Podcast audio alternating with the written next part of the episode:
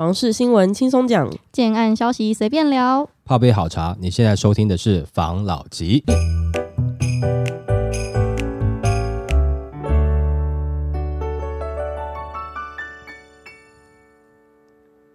关心你的房市幸福，我是房老吉，我是大院子。今天呢，废话不多说，我们就直接进新闻。盖牌也难当，竹北房市将量缩，专家曝三大关键，房价还是稳。新竹房市连年高涨，不断创下高价成交记录的状况下，县市地政机关也为了避免这些交易资讯影响到买家对于行情的判断，将不少成交价格从实价登录中隐藏，被市场戏称盖牌。近日有网友就发现，实价登录中竹北市有一处预售的建案，位在12楼，总面积 58.06 坪，含2个平面车位的物件，在今年的4月份以3770万成交了，换算下来的单价约 80.4 万，冲破了8字头的行情。虽然记者再次搜寻实价登录网站，发现该笔交易已经悄悄的被下架了，不过从今年5月大批竹北新建案突破每坪70万价格的交易被揭露，再加上这次突破在地行情8字头的交易，都显示出整体高铁特区的房价在今年还是处在高档水平。那据此专家表示，一般看某区域的房价走势，往往不会以单一个案的成交价来论高低涨跌，因为这样太过偏颇了。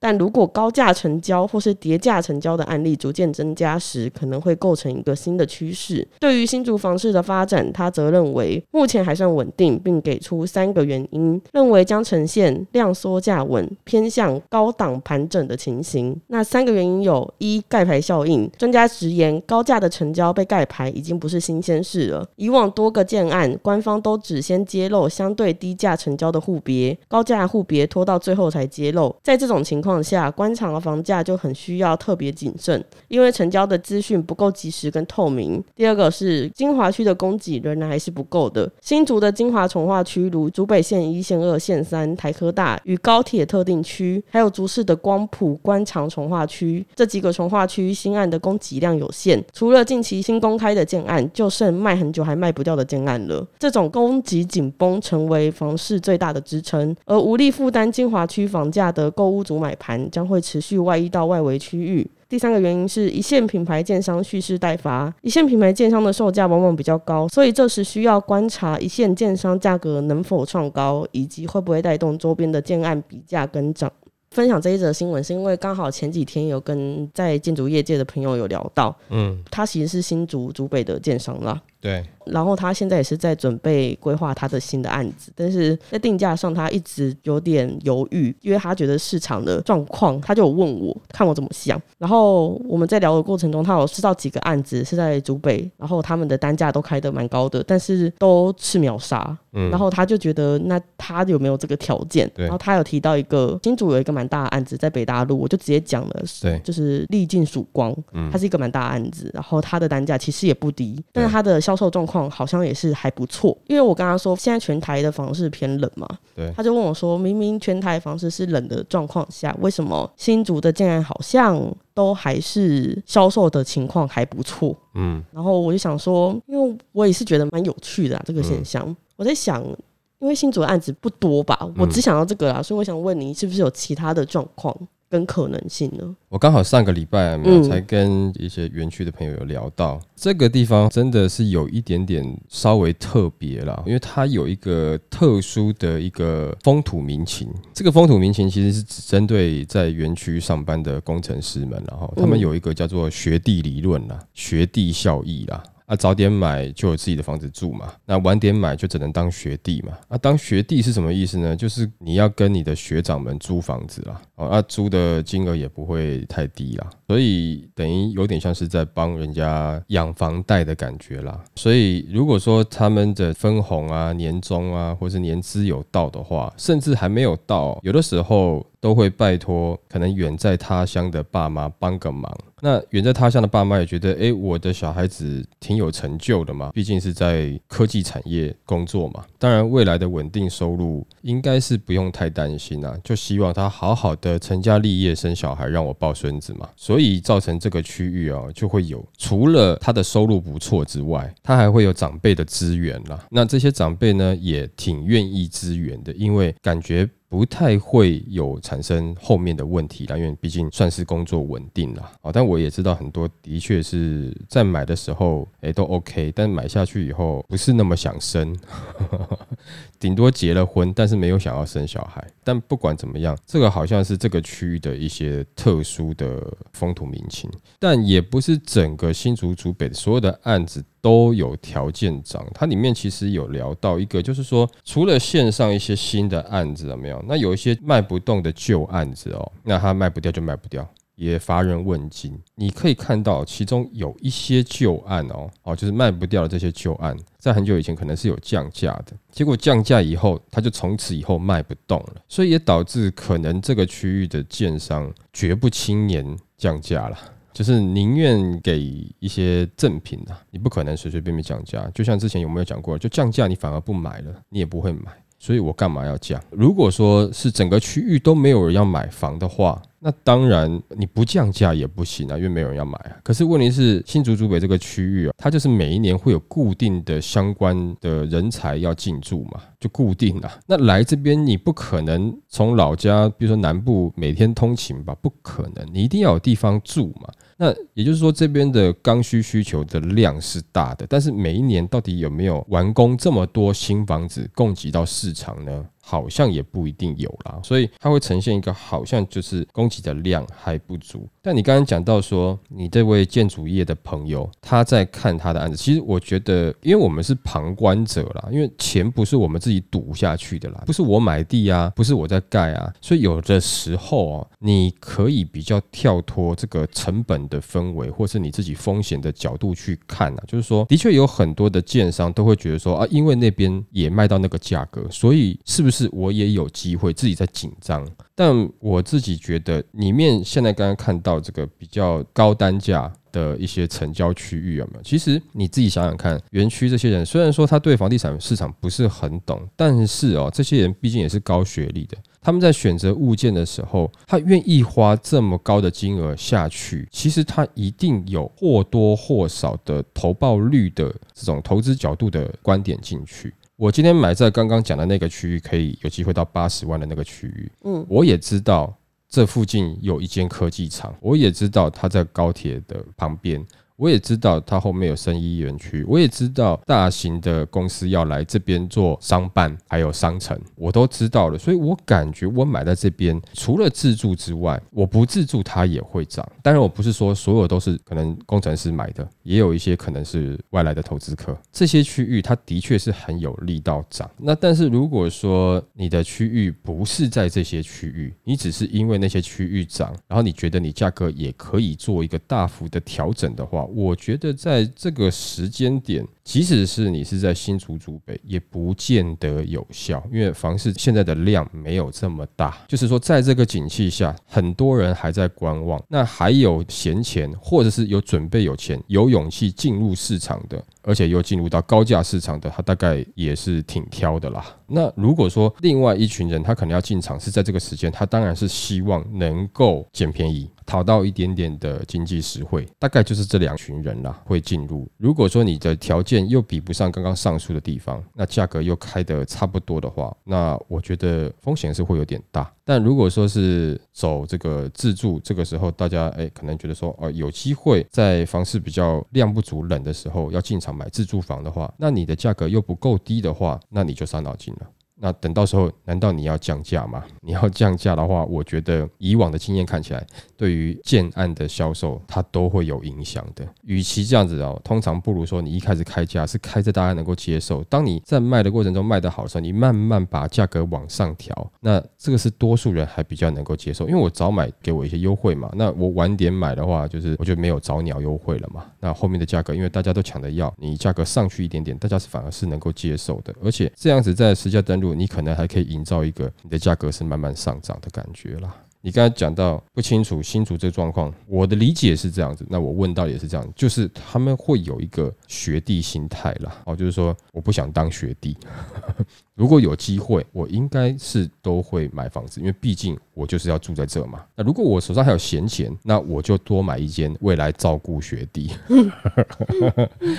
这是我理解的啦。如果说我们的观众朋友有其他的看法的话，当然也希望跟我们分享一下啊，相关在新竹这边的一些秘辛啦，好不好 ？OK， 好，来下一则。高雄928推案量大减30%，北高雄续炒台积电议题。根据统计，高雄928档期总销金额为 789.5 亿元，与去年的 1189.3 亿元相比大幅衰退30%。不过高雄房市加入台积电议题后发烧，光是北高桥头楠梓预售案就占整体预售案量 44%，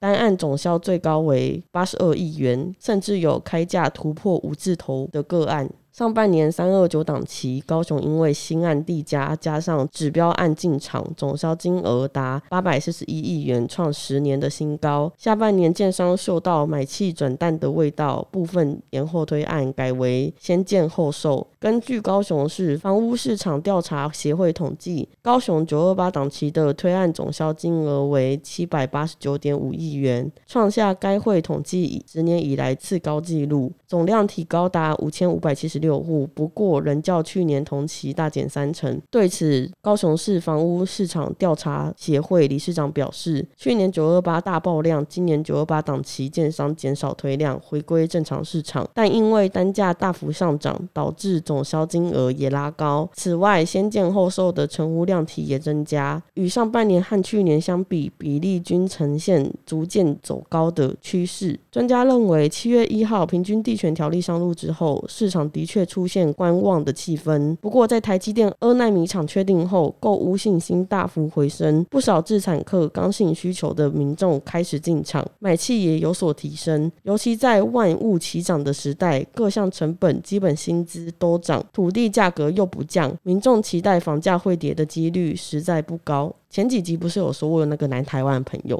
就是在做代销的，他说很多建商都有想要推案、只是因为碍于这个选举的状况，所以代销端这边也不想要现在那么快这么急着就做推案的动作。然后我就有跟我那个朋友聊一下，问他现在高雄台南的房市怎么样。对，我不知道他有没有骗我，因为我觉得他一直很想我投资，所以他讲的话我是带了一个问号的。对，因为他跟我说其实他们每个礼拜的这个来客数都还不错，40-50组就是都还行、然后成交的户数也是稳定的。我就想说，如果是现在这个房市情况下，对，因为我之前是有在看台南啦，因为高雄我觉得要等有点久啦，我就比较没有这么有兴趣。而且台南就是如果真的最后要报比较长的话，去台南玩感觉也可以用啦，我就觉得好像比较好。但是他现在这个状况，我就不知道该不该考虑这件事情，就是做一个长期的置产。你看啊、你考虑的方向是什么？长期资产嘛，对不对？因为刚刚庄家最后讲的是说，有不少自产客或者是刚性需求民众开始进场。自产客我十分认同，但刚性需求的民众会在楠梓这边有刚性需求，因为你台积电还没来啊我觉得这边应该还是以自产客居多，那他愿意放的时间可能是想说放长一点点。但是我们上次有提到说，这个在高雄台积电可能面临到的一些问题嘛，如果不清楚我们再回去看一下，那这边就不多谈。我觉得这边你说未来会不会有，会，多远的未来要等多久拍供不确定对，但是有没有未来，如果是很确定的话，有。所以说你的资金比较雄厚一点点的，或是你有办法等的，有可能会进场。因为再怎么讲，你现在看到很多区域因为台积电涨起来的这个范例已经在那边，考古题已经有了，所以你很容易的会觉得说会有一个市场信心啊。这样子的话，其实大家都对那个区域有信心的话，当然没有错啦，实际上它也的确会带来一些工作的需求，但是现在还没有产生嘛。那你说你去看的，比如说台南的一些状况，我觉得台南状况现在也是大家就是比例来看啦，其实还是自产客或者是说长期的投资客会稍微多一点点啦。那你真正的刚需的自住客，因为我们常常之前有时候没事讲，就会被人家念说啊，还在叫人家买房。对啦，是可以不要买啦，没有一定要买啦。但是有这样的消息出来，通常你的情势判断，常常有时候资产客可能他就先出来了，他就我觉得这是一个时间点，或者是说他判断说这一次的房市的盘整，甚至说下修、回档、回跌的这个程度，不会像2016年那样子的惨烈。这一次呢，甚至有人判断说，可能啊即将软着陆啊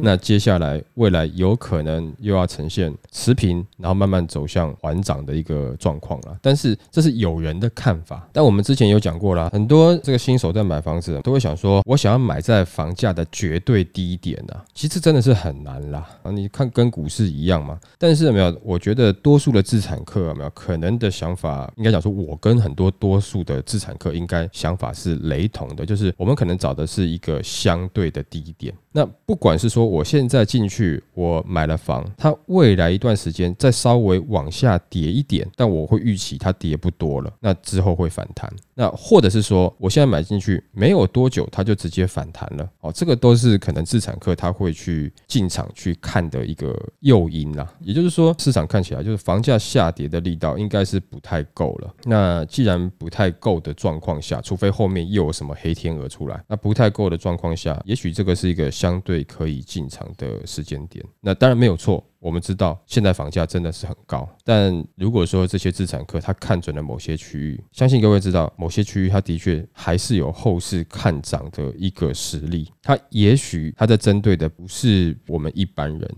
他可能是针对就像刚刚里面讲的，我是针对一些未来的工程师或是工程师的学弟们，那他未来是有可能有增值的空间或是获利的空间，那这样子的话资产客就有可能在选前这段比较好谈的时间点会进场。那当然没有错，我们也可以说那没关系你就不要买，对，那但是如果说你是要去园区上班，你未来收入又挺高的，那你到底未来需不需要在园区附近找房子住呢？因为你看随时要 on call 嘛，尤其你菜鸟刚进去的时候，你会不会需要呢？我猜应该是需要，所以很多的资产客也是看准这一点。那在这个时间点，如果说他好谈，他应该会考虑进场，甚至他去看一看，但是需要等待多久时间？那我想至少对于多数的资产客来看，在交屋前的这2-3年啊，应该他们会等得到，所以他们的判断是这样，我现在下定，你现在开始施工，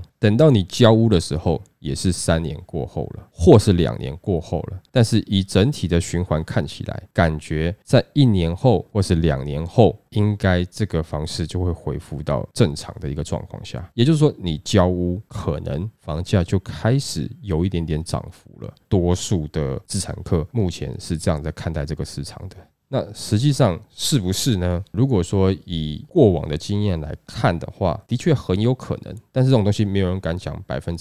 所以我也不劝说大家你要不要这个时间去买房了，免得又被人家讲说我逼人家去买房，你自己看看别人是怎么做的。那他这样做你也许可以不理他，但是我告诉你的是有些资产客的确现在做这样的事情的，但他们也有可能选择错，未来赔一屁股也有可能，我们就等那个时候再来看看吧。好吧，那我们今天就分享到这边咯。